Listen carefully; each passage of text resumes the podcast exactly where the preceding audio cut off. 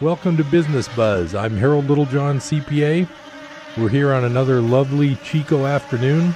I appreciate the fact that you're able to spend some time listening to Business Buzz. I try to keep you posted on local business, statewide business, nationwide business, all kinds of things. Plus, the income tax world, which I'm thoroughly entrenched in as my day job as a CPA, and I've been at the same location for almost 30 years now.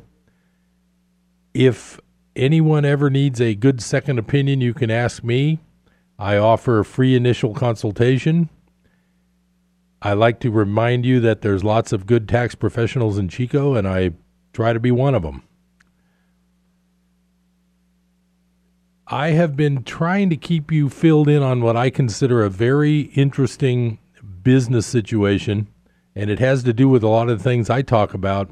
And the things that I like to talk about quite often are how you can keep your money safe and not be exposed to, well, I won't call it directly crooked, but there's just so many crazy things going on in the financial world that you really just never know what's real and what isn't.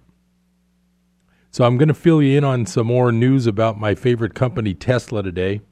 But the actual first thing I wanted to talk about was the um, on the local front. I had a guest the other day, and I'm going to try to follow that up. Uh, we were talking about Chico scrap metal, and uh, it was a very interesting discussion. But I really want to hear both sides of that story, so I'm going to try to follow that up with some with some good information. the Tesla story is really strange because right after I mentioned some things about their giant losses from the second quarter, where they lost over $700 million, I believe that very same evening, Tesla ended up, uh, the owner of Tesla named Elon Musk, ended up sending out a tweet that has got everybody going nuts in the investment community. And to make a long story short, he tweeted out that he was trying to take the company private, which means trying to get rid of the public ownership of the company and buy the shares for at the time that they were trading around 340 per share, I think. He said they would be bought for 420 per share. And he said that the financing was secure, the funding was secured, and that was what he sent out in a tweet. Well, I've been studying this since then because uh, I've got an article here, and uh, the stock shot straight up when he did that, which basically added something like a billion dollars to his net worth just from his Tesla stock. So you can see why these things have to be regulated when CEOs, which is chief executive officer, when they start tweeting things randomly and the stock price goes up, you can see where that could be abusive under certain circumstances. So I looked into this so I could fill you in a little bit more about that.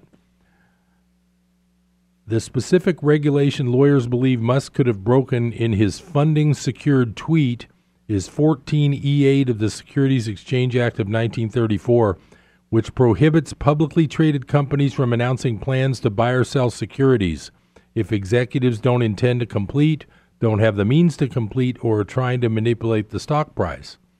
Musk's claim that he has secured funding, if in fact he does not, could expose him and his company to lawsuits. So that's the basis of why this is troublesome, is because when you say that funding is secured, that you're kind of guaranteeing to people that uh, this is the real deal. Now, the article I've brought that relates to this is titled More Trouble for Musk as Another Untruth Emerges. And it is from my favorite uh, news website called zerohedge.com. And it says As we enter the third day of the Tesla going private saga, one big question continues to haunt investors.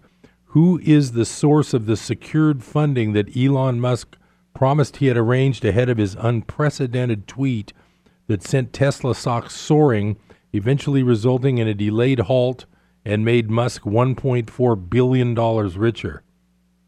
As Bloomberg writes this morning, and this was dated the 9th of uh, August, no one has stepped forward publicly or privately to say they're behind the plan. People with or close to 15 financial institutions and technology firms who spoke on the condition of anonymity said they weren't aware of financing having been locked in before Musk's tweet. It's not just traders who are scratching their head over this question. Late on Wednesday, the Wall Street Journal first reported that regulators have also started asking the company if what Musk tweeted was factual and why such a disclosure was made via social media rather than a filing, which means they're supposed to file these kinds of proposals through the SEC, Securities and Exchange Commission. But while everyone is so far focused on the Musk financing tweet, the CEO has now been caught in a second potential untruth, which would only add to the severity of any market manipulation enforcement action lobbed at the eccentric CEO. Recall that as part of Musk's Tuesday tweet storm when addressing shareholder recep- receptivity, he said that investor support is confirmed. Only as Bloomberg reported this morning, it wasn't, as this too appears to have been gross hyperbole at best and outright misrepresentation at worst. At the California State Teachers Retirement System, and that's Cal STRS, and I've talked about them before, these are the people who hold the pension money, and these are the people who invest in companies such as Tesla, which as of March owned about 213,000 shares. Spokeswoman Michelle Masudo said there was no advanced warning. We have not been contacted by Tesla, she said. They didn't reach out before the tweet either. So here's what we know so far the natural source of cash for a deal of this magnitude, SoftBank, has passed on a possible deal, saying the company was overvalued, and that following an April 2017 meeting between Musk and uh, another person here that touched on a potential investment in Tesla, whose stock at the time was far lower. The talks failed to progress due to disagreements over ownership and have not started up again. So it seems like there is no financing in place for this supposed uh, taking private the company. Meanwhile, not a single bank that would be part of the obvious financing syndicate that would fund such a deal has been approached by Musk. Finally, the investors who support Musk allegedly had canvassed ahead of his announcement had little idea of what Musk was set to announce. Surely the SEC will be curious to connect the dots between all these three potential misrepresentations contained in a tweeted statement that boosted Musk's own net worth by $1.4 billion. And then there is a report from the New York Times overnight, according to which Tesla and banks are studying a structure that would involve reducing the number of holders.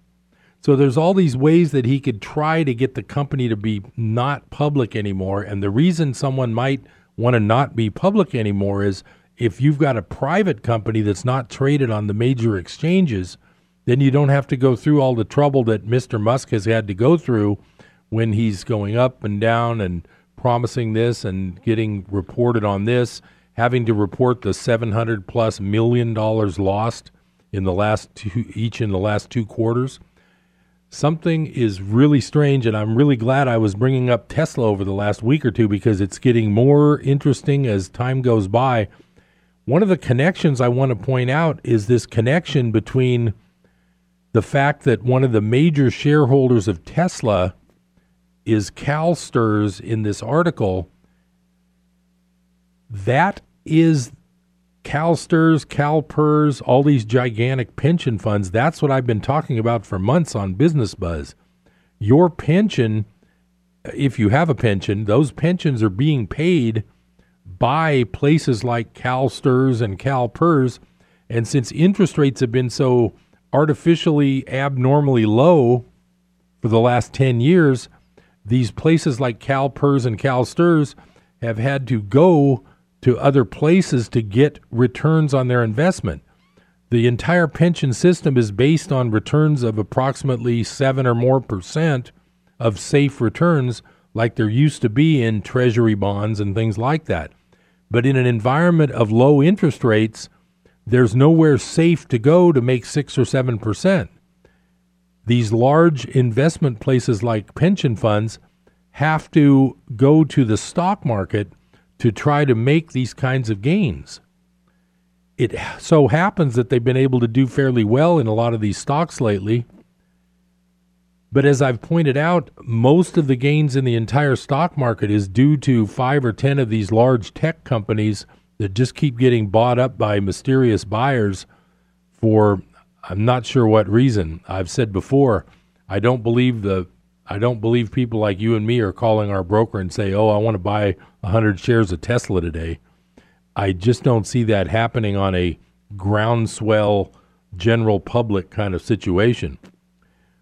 It's another reason to be very wary of who you're investing with and who's advising you.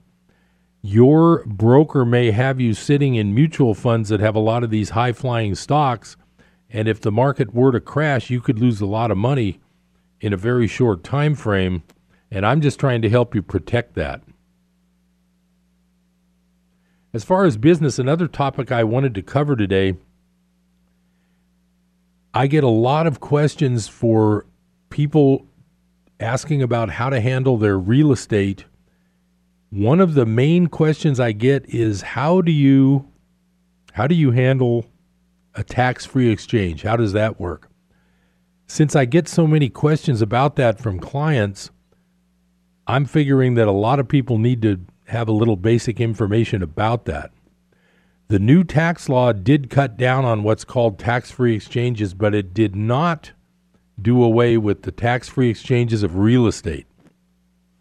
If you have real estate that's an investment property or a rental property, and this does not apply to your residence where you live, or if you own a home where your children live or something like that, those are not considered investment or rental. If you have investment or rental property, and if you were to sell it, you know you'd have a large gain and you'd pay a lot of tax. There's a very nice tax loophole called Section 1031 tax free exchanges it's done by the wealthy all the time. I encourage my clients, if possible, to always use a tax free exchange if they can swing it when they sell appreciated real estate. This is a way you can actually avoid paying tax on real estate gains, and it comes in very handy. I'm bringing it up today because just the volume of calls I get, and so many people are curious about how that works. I'm very familiar because I've been helping taxpayers with their tax preparation and planning for over 30 years now. I've seen it a lot and I've got to know the ins and outs. I won't claim to be the world's expert, and I will tell you that what I'm telling you is just for entertainment purposes only. Don't use this as a reason to go selling a property and then blame Harold Littlejohn CPA for having said it was okay. There's many hoops to jump through. There's many technicalities in the law. You have to do things right. It's one thing I definitely recommend you always consult numerous people before you get this done because to do a 1031 exchange involves talking with someone like me as a tax professional, but also talking to a realtor who knows Section 1031 exchanges and working with a title company familiar with exchange escrows. It's a very complicated process. If you don't do it right, you can end up having what's called a failed exchange, and you would end up paying the tax that you were trying to avoid by having a tax free exchange done in the first place. After this first break, I'm going to come back and fill you in on some of the basics of a tax free real estate exchange, and I think you'll be if you listen and learn some of what I'm telling you today about this, you'll probably know more than 90% of everybody you meet about tax free real estate exchanges. I'm Harold Littlejohn, CPA. I'll be right back after this break. Stay tuned to Business Buzz.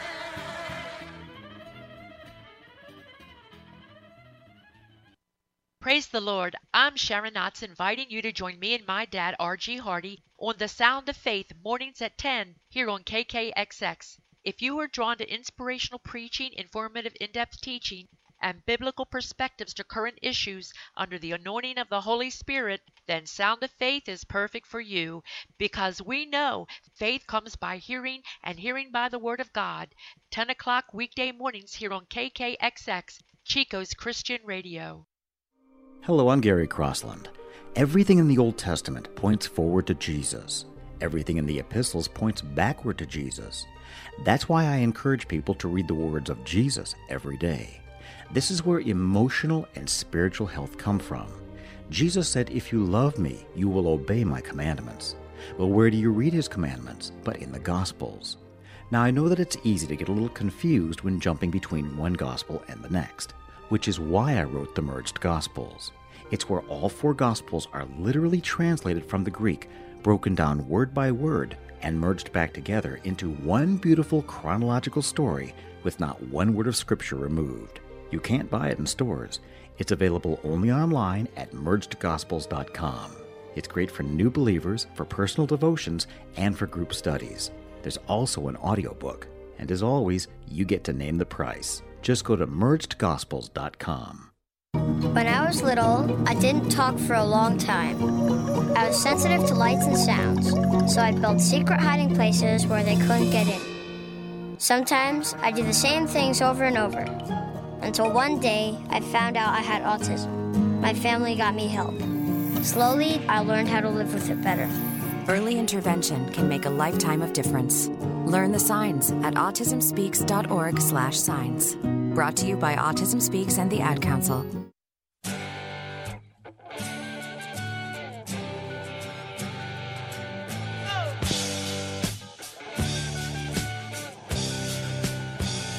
Welcome back to Business Buzz. This is Harold Littlejohn, CPA. Glad you have a chance to spend some time with me this afternoon. I was talking about tax-free real estate exchanges. If even if you don't have the situation, maybe you know someone who does. It's a very complicated process and mainly you have to be super careful because usually you're talking some pretty large dollar amounts. An example would be you bought a property that you lived in 30 years ago for $50,000. And when you moved out to a new house, you turned that old house into a rental.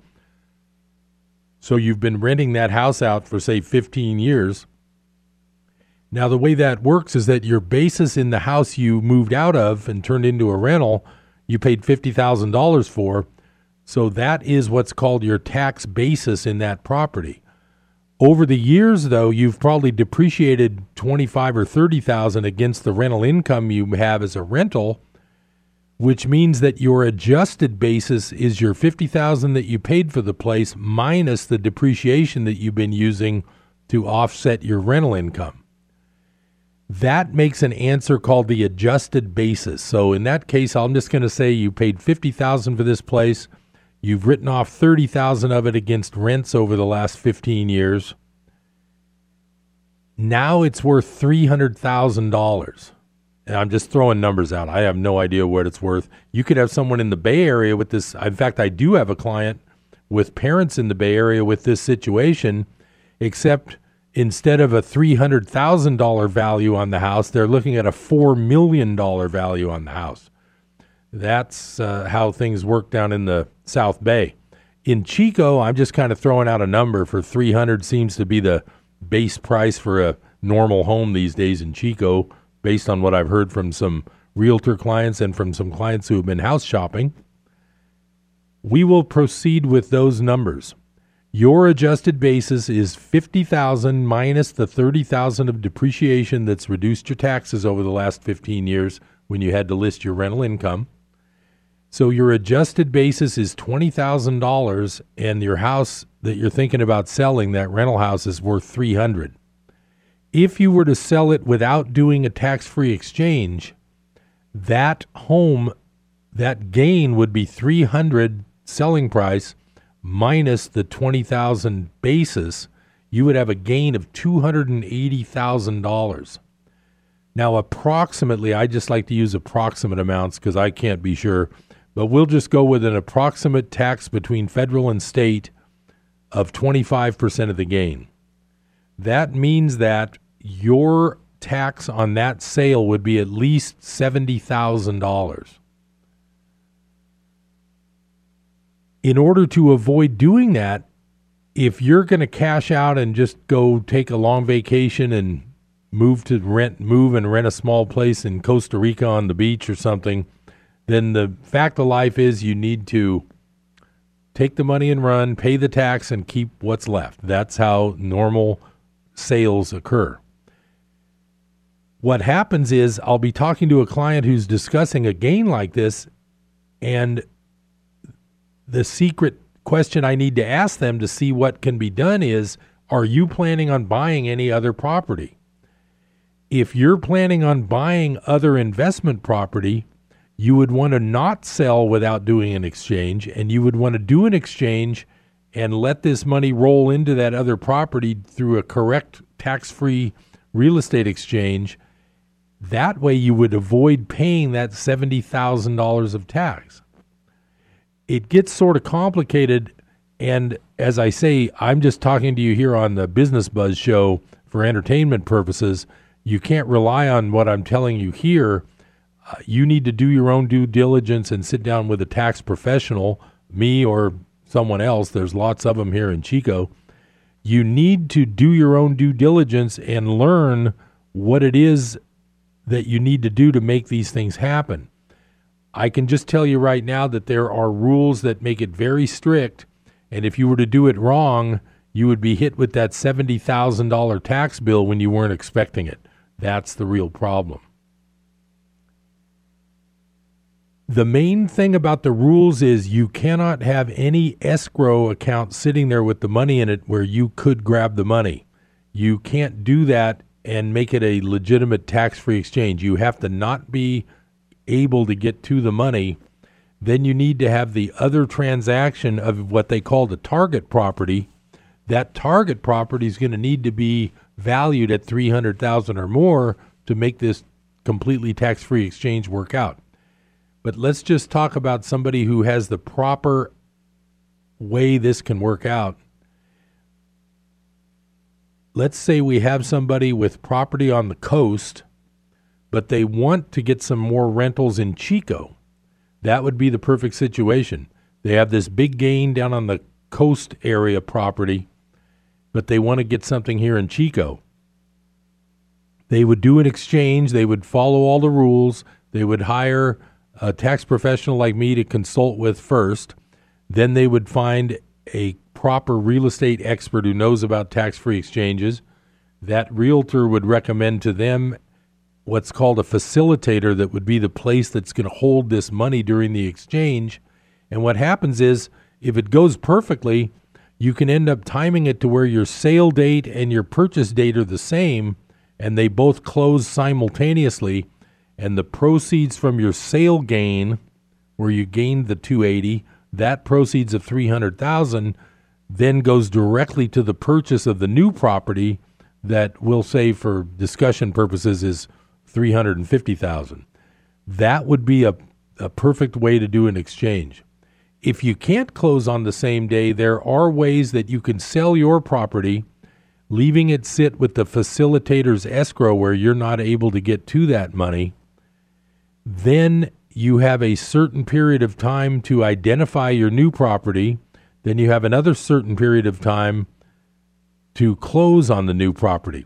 I won't get into the exact numbers on these days you have to do all this because I don't want you to rely on what I'm telling you on the radio in case you're thinking about doing one of these.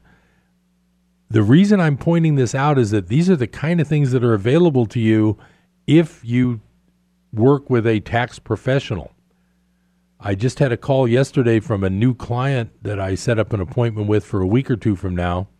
A young man who is, for the first time, going out being self employed in his field where he used to work for wages.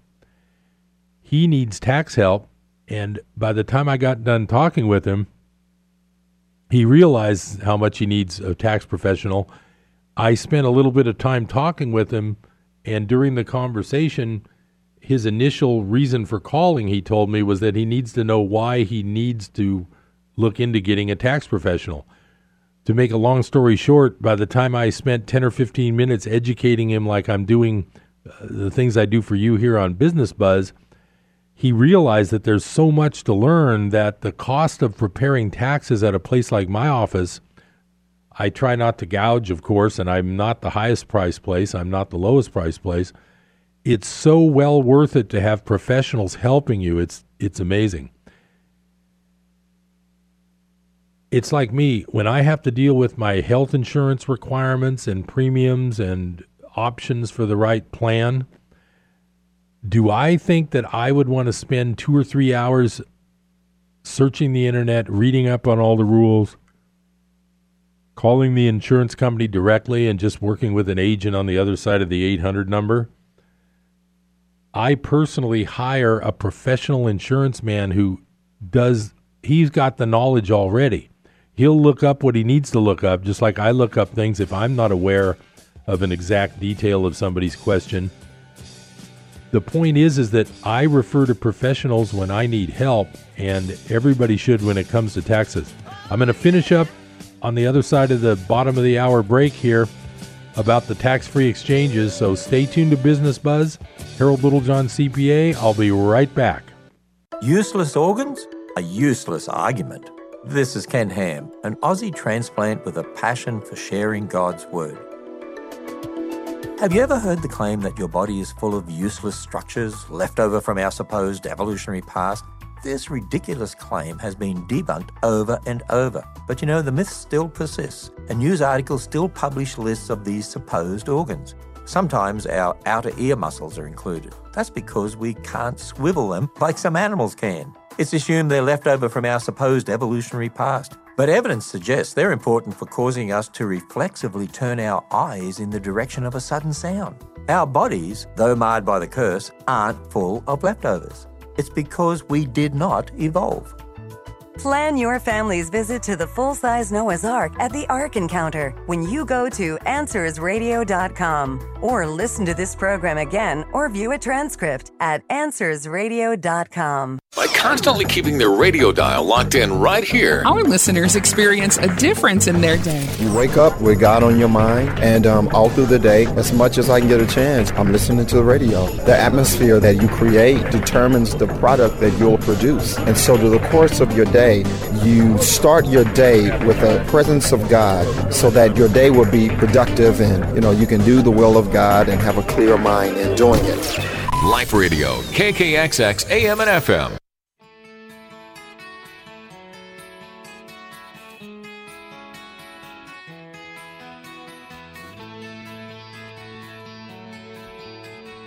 Welcome back to Business Buzz. I'm Harold Littlejohn, CPA. I hope you're having a nice afternoon. It's another beautiful, warm Chico summer weekday, and of course, you would expect that. And this has been one of the hotter years. Of course, the fires are terrible. Hopefully, they're containing more more fire uh, percentages. I haven't checked that today, but good luck to the firefighters, and I hope everything's going well there. I'm going to finish up about the tax free exchange. What I'm trying to teach you is there's lots of rules that govern this thing. It's very, there's a lot of catches, there's a lot of mistakes that can be made. So you need to use professionals when you're getting this help. But as I pointed out in that example I just used, you could theoretically avoid paying tax on seven of, of seventy thousand dollars worth of tax, and that's on a three hundred thousand dollar property sale imagine what kind of numbers we'd be talking about if we were in the Bay Area talking about a million or a two million dollar home sale. It's incredible how much tax can be saved with the Section 1031 tax free exchange. As I pointed out, you need to have a tax professional look at your own situation. Everybody's different, and you can't just use what I'm telling you to go out and sell without paying tax. But it is doable with the right help, and I encourage you to look into it if you're considering selling a property that isn't your residence and that even if it is your residence, you need to check with a tax professional to make certain that you're not going to pay tax on any gain. There's rules on that whole residence sale too that are can get pretty tricky and I would never encourage anybody to go into a sale of real estate in any respect without talking to a tax professional first to make sure that there isn't some kind of catch or some kind of problem that they're overlooking. There's too many ways to get trapped in a mistake with all these crazy rules. But the bottom line is the new tax law has preserved the te- Section 1031 tax free exchange for real estate. It's a good thing. And when I mentioned Costa Rica, that would be an example of an exchange you couldn't do because number one, the new place would be your residence, and that doesn't count for exchanges. The exchanges have to be investment or rental property for investment or rental property. It can't be for a residence for for you to live in. It can be for a rental house, but it can't be for a residence for you to live in.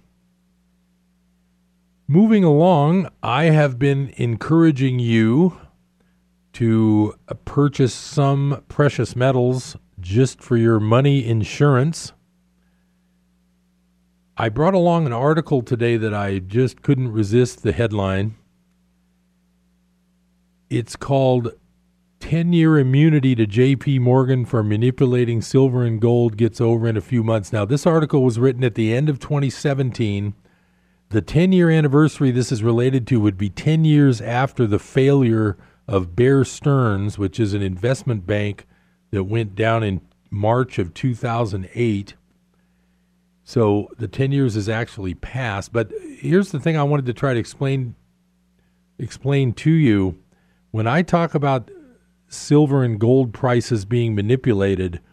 Uh, some people think I'm crazy. They think I'm paranoid. They call me a conspiracy theorist. And so far, in my 30 years of reading conspiracy theory, I have yet to see one of those that didn't turn out to be true. Uh, the serious ones that, that were fully researched. And they're still coming true as we speak.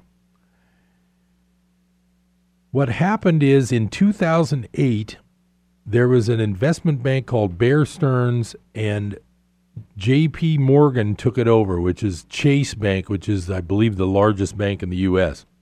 And we're going to talk about them in our next seg- segment also a little bit. So, J.P. Morgan is Bear Stearns was taken over by J.P. Morgan.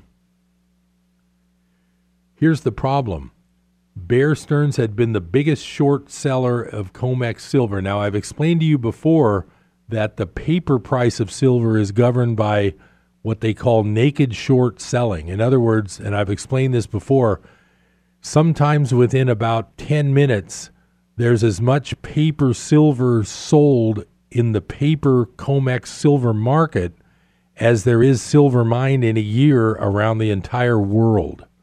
That's what this naked paper short selling, that's why the price of silver is still affordable. The price of gold to the same extent, but silver is more so than gold. And what happened was, uh, I'm just going to read part of this article to try to uh, explain what I'm talking about here.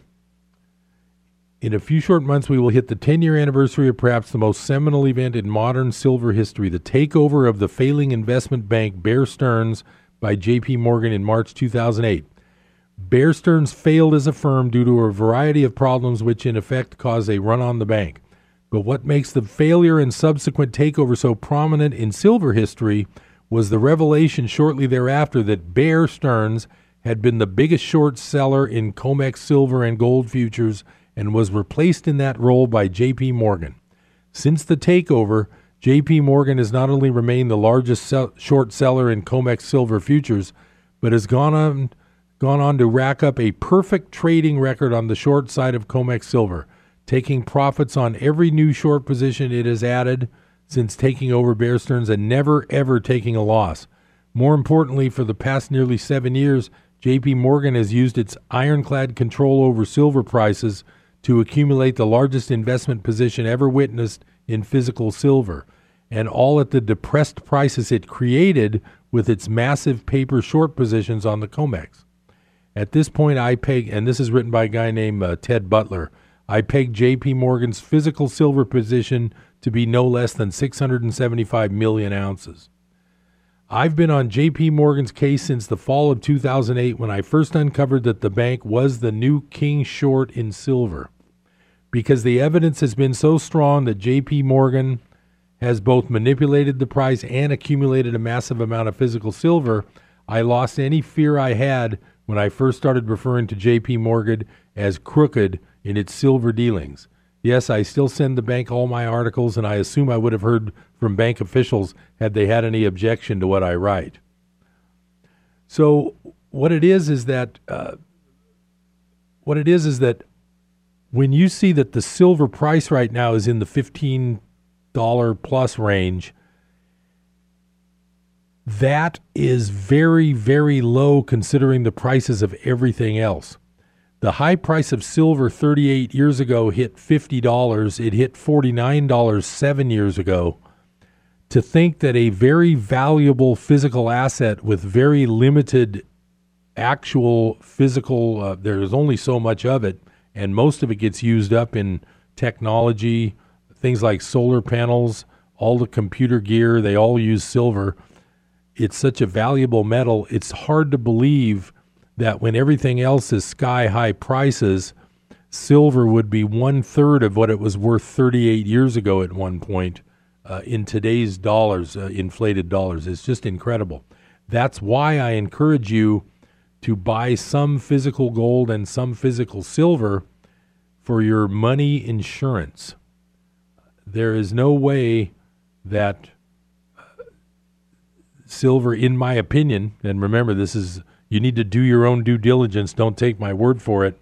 But I, I do recommend to my clients who have money in banks and stocks and retirement accounts, I do recommend that they put a percentage, and I'm not going to say what percentage because everybody's different. I recommend that they do put a percentage into physical gold and physical silver, just as what we call money insurance. Now, I'm going to get back to another article after this uh, break before the uh, quarter quarter till hour. I hope you can stay with me. This is Harold Littlejohn, CPA. Stay tuned to Business Buzz. I'll be right back after this short break.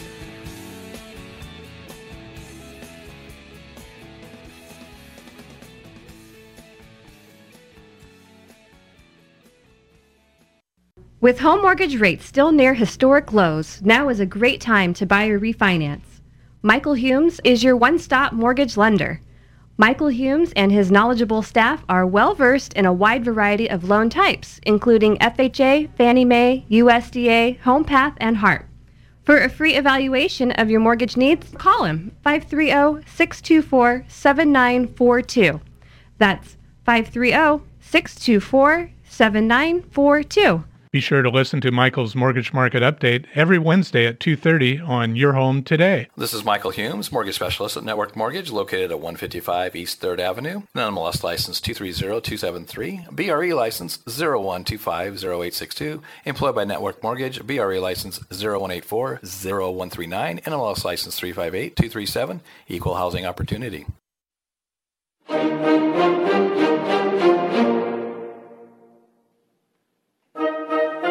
Welcome to Preparedness Thoughts with John Stephenson. John understands the importance of being prepared. Through rain, rocks, and snow, he has seen it all and survived. He has seen major disasters like Mount St. Helens and how vehicles were stopped in the street from the volcanic ash. Earthquakes, too, including the Loma Prieta earthquake, which felt like it wouldn't stop shaking. People were without electricity and could not hardly buy groceries or gasoline.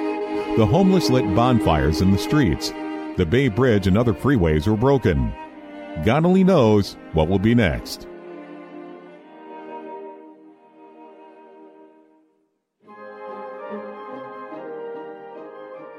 Welcome to Preparedness Thoughts by John Stephenson. We invite Jesus Christ through the Holy Spirit to guide us as we examine how our preparations can be used to preserve the life of ourselves, our family, and others.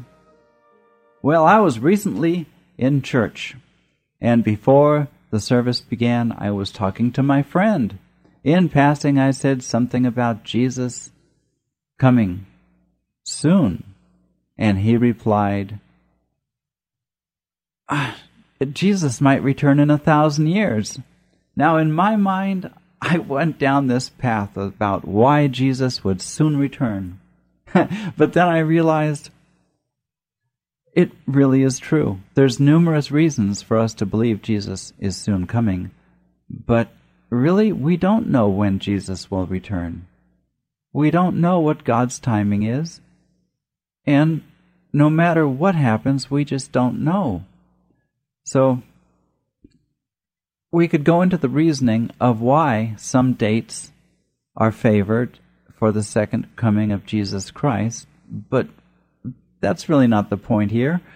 Uh, we can fault others for having reasoning that we don't agree with, but the point is, is we just don't know. It might be a long way off, and it might be close. Um, I think it's fun to look at these things. There are dates that people favored, and the closest ones are 2017. That's this year. And then there's 2023 and 2027 and 2037. So these are discussed dates, but mm, we just don't know. There's also reasoning to why 2067 is a day and uh, 2100 is a, is a, a, a year of his return. The fact is, we don't know. No one knows. And when you don't know, well, you really don't know. So, in that similar kind of a thinking, we don't know when there will be a disaster or some kind of an event which really causes us some very great discon- inconvenience or who knows, who knows what. We don't know. It could be a small inconvenience or a really big problem. We just don't know. So the idea is do something. We just like we want to have a relationship with God through Jesus Christ when the rapture comes, we also want to have some preparation for the other things that just might happen. It just might happen, we don't know. But predicting the date for a war or a volcano or an earthquake or or an electric outage, well, like I said, we just don't know when anything will happen. So, take some preparation now. There can be other things, they can be little things. Uh, like an appliance could break, or a fan belt in your car could br- break, or how about a flat tire or a kitchen fire? Well, really, we don't know the timing of things. So the best thing I think we can do is do something for that just in case situation, because really, we don't know when anything ha- will happen.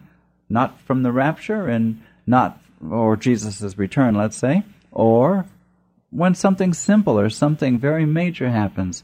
We just don't know. Hmm.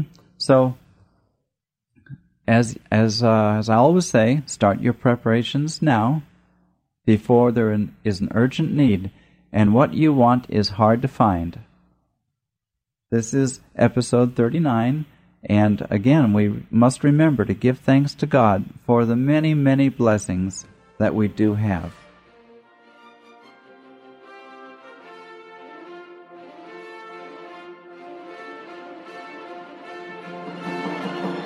Your letters with questions or donations are important. John Stephenson, P.O. Box 7222, Chico, California 95927. Email prepareforgod at usa.com or call 628 7222. Thank you for listening to Preparedness Thoughts on KKXX. Soul, my Savior God, to thee. How great thou art! How great thou art!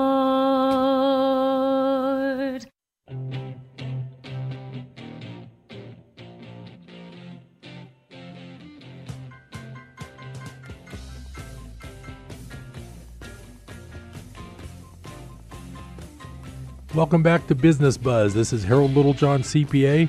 So glad you could spend a little time with me this afternoon. The time flies when you're having fun, and I always have fun here at KKXX, and I always have fun with the business buzz.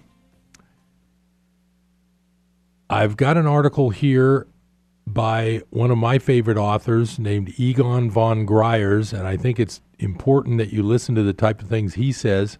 His website is called goldswitzerland.com. He manages investments in physical metals for very wealthy people. Uh, my clients are not billionaires. I think some of them would like to be, some of them potentially could be someday, but we'll see how that all goes. For their sake, I hope they don't. I from what I read, the billionaires' lives are not that much fun. So this article is titled Hyperinflationary Gold at $175 billion, and it's dated August 2nd. But have you, if you've ever heard the story of the sword of Damocles, that's a, it's like an old fable where the guy sat in for the emperor one day, and uh, the only problem was when he sat in for the emperor, there was a sword hanging over his throne, hanging by a horse, tied by a horse's hair, and that was the sword of Damocles that would remind uh, leaders and wealthy people that they're that close to being destroyed at any moment. So that's the that's the analogy he uses here. I'm just going to read you some of this because part of this article is absolutely shocking. If you're not shocked by this, uh, not sure what you've been drinking today. Okay, the sword of Damocles is hanging over the world economy, held only by a single hair of a horse's tail. With such visible danger, the problem could have been fixed easily by either using a gold chain or even removing the sword altogether.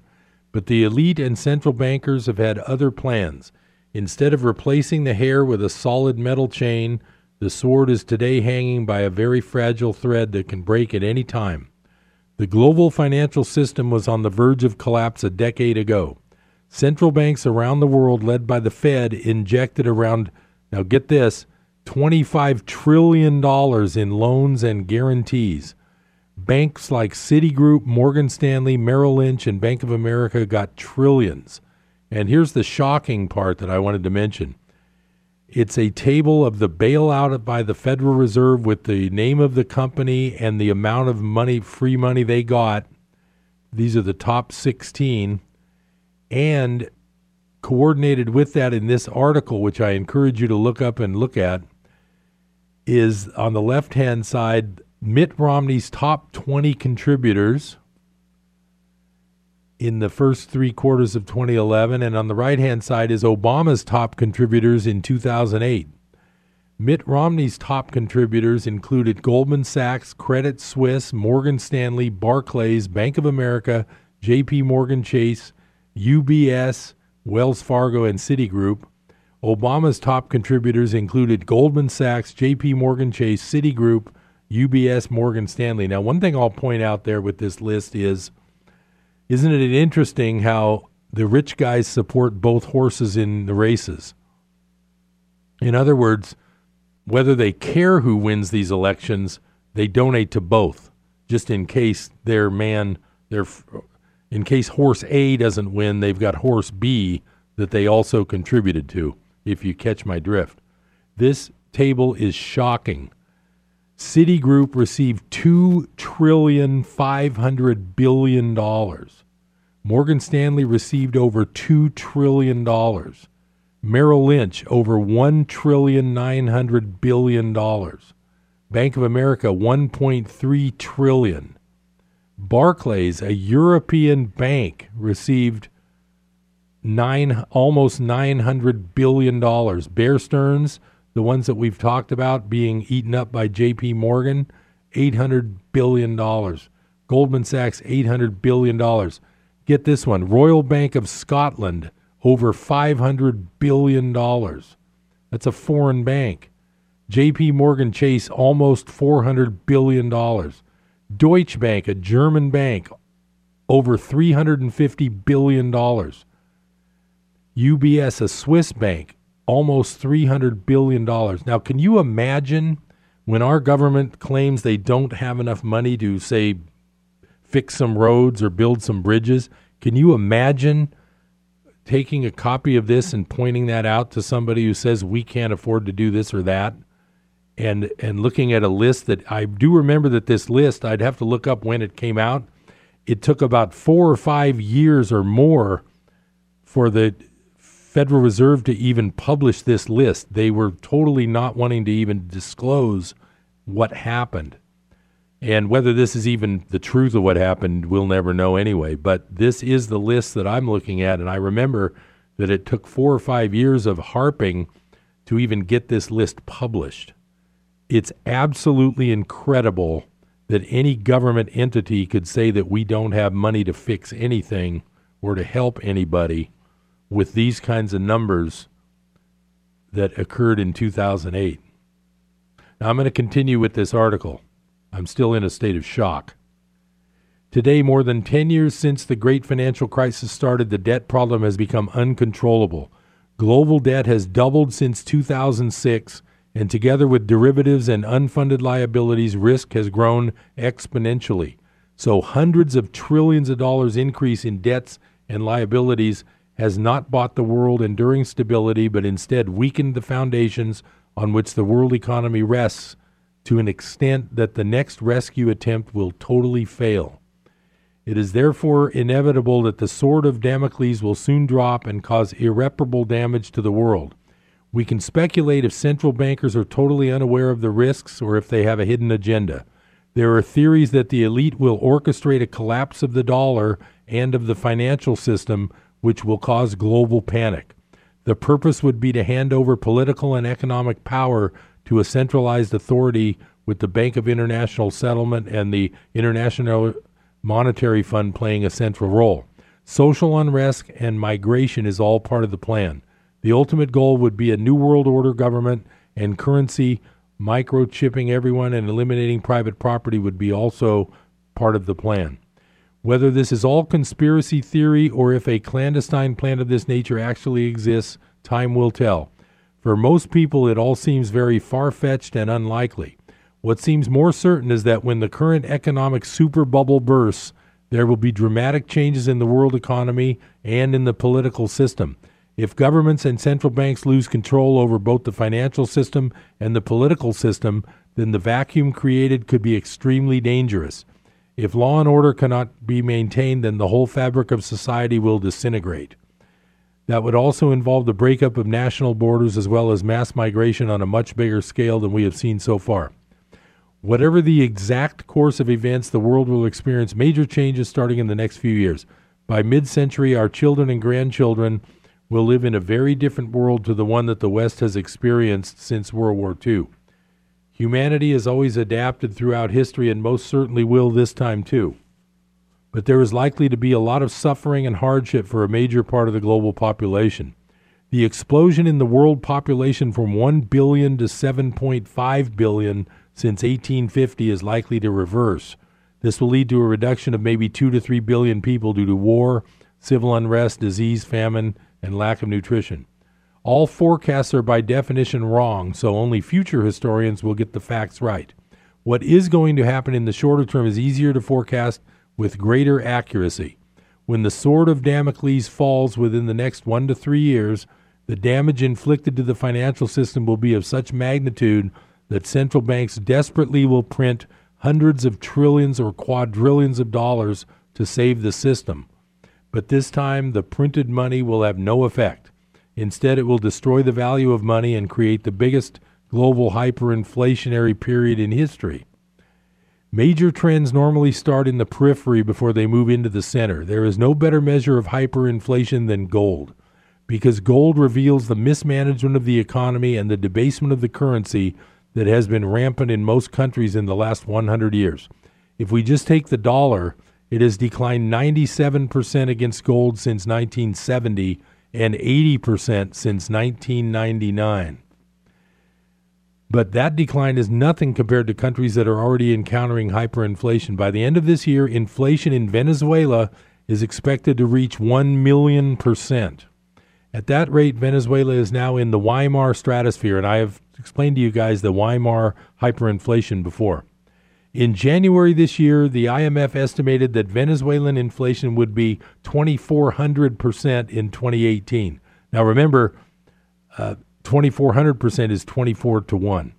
Only the IMF can make such an incredible mistake in forecasting 2,400% when the actual will be 1 million percent. What this also shows is that when hyperinflation takes hold, it increases stratospherically. A cup of coffee cost 2,300 bolivar a year ago and is now 2 million bolivar. From August, they will take five zeros off the currency. We will see how long it will be before hyperinflation adds them back again. As Margaret Thatcher said, the problem with socialism is that you eventually run out of other people's money. And that is where Venezuela is. An oil rich and previously prosperous economy turns to socialism and is now totally run out of money. And the effect on the economy is totally disastrous. GDP, and remember, I've told you before, gross domestic product is how you measure the production of an economy. I'm going to read that again. And the effect on the economy is totally disastrous. GDP is down over 40% in the last three years. Just in 2018, GDP is expected to be down 18%. The economic hardship is so severe that many people have no money and very little food. Poverty was 87% in 2017, and 4 million Venezuelans have left the country since 2016. But when it comes to seeing the effects of printing worthless pieces of paper and calling it money, there is no better measuring stick than gold, because gold reveals deceitful governments' attempts at hiding the truth from the people.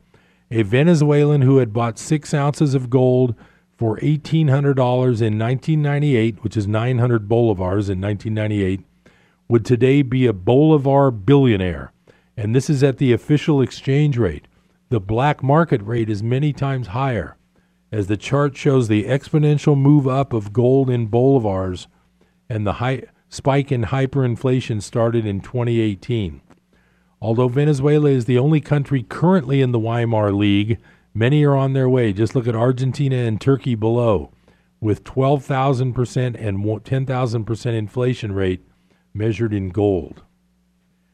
The chart of gold in Venezuelan bolivars above is very typical for a hyperinflationary pattern. It starts at a relatively slow pace and then totally explodes like in Venezuela in 2018.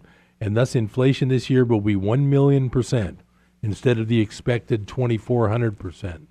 With debt bubbles in the US, Europe, China, Japan, and emerging markets, the world is likely to drown in printed money in the next two to five years. At that point, gold could easily be $175 million, euros, or yen. That level is, of course, meaningless in real terms. But what is very meaningful is that gold will at least maintain purchasing power and, more importantly, protect investors from the total wealth destruction that the poor Venezuelans are now experiencing. Just like most Venezuelans wish they had bought a bit of gold some time ago, so will most people in the West and the East in the next few years. It is now critical to own some insurance and not to be one of the ones who says, I wish I would have.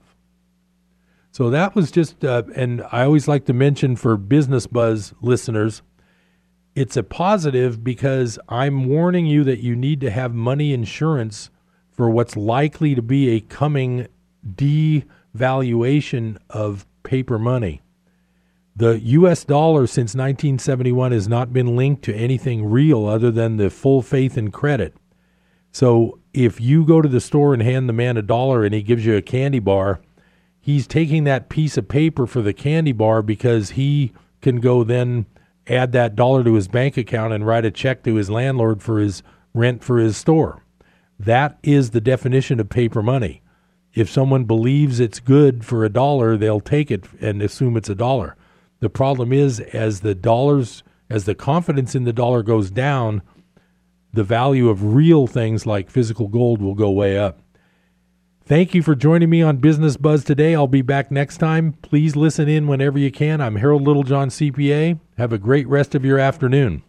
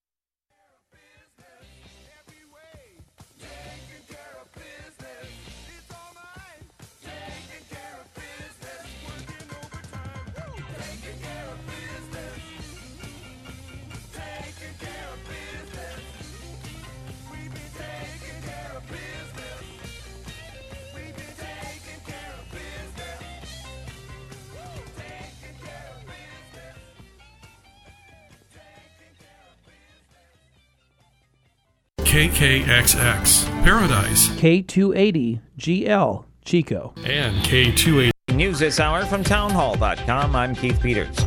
The FBI has fired former counterintelligence agent Peter Strzok over his anti Trump texts. A 22 year veteran of the agency, Strzok was fired last Friday over a series of anti Trump texts he exchanged with FBI lawyer Lisa Page, with whom he was having an affair.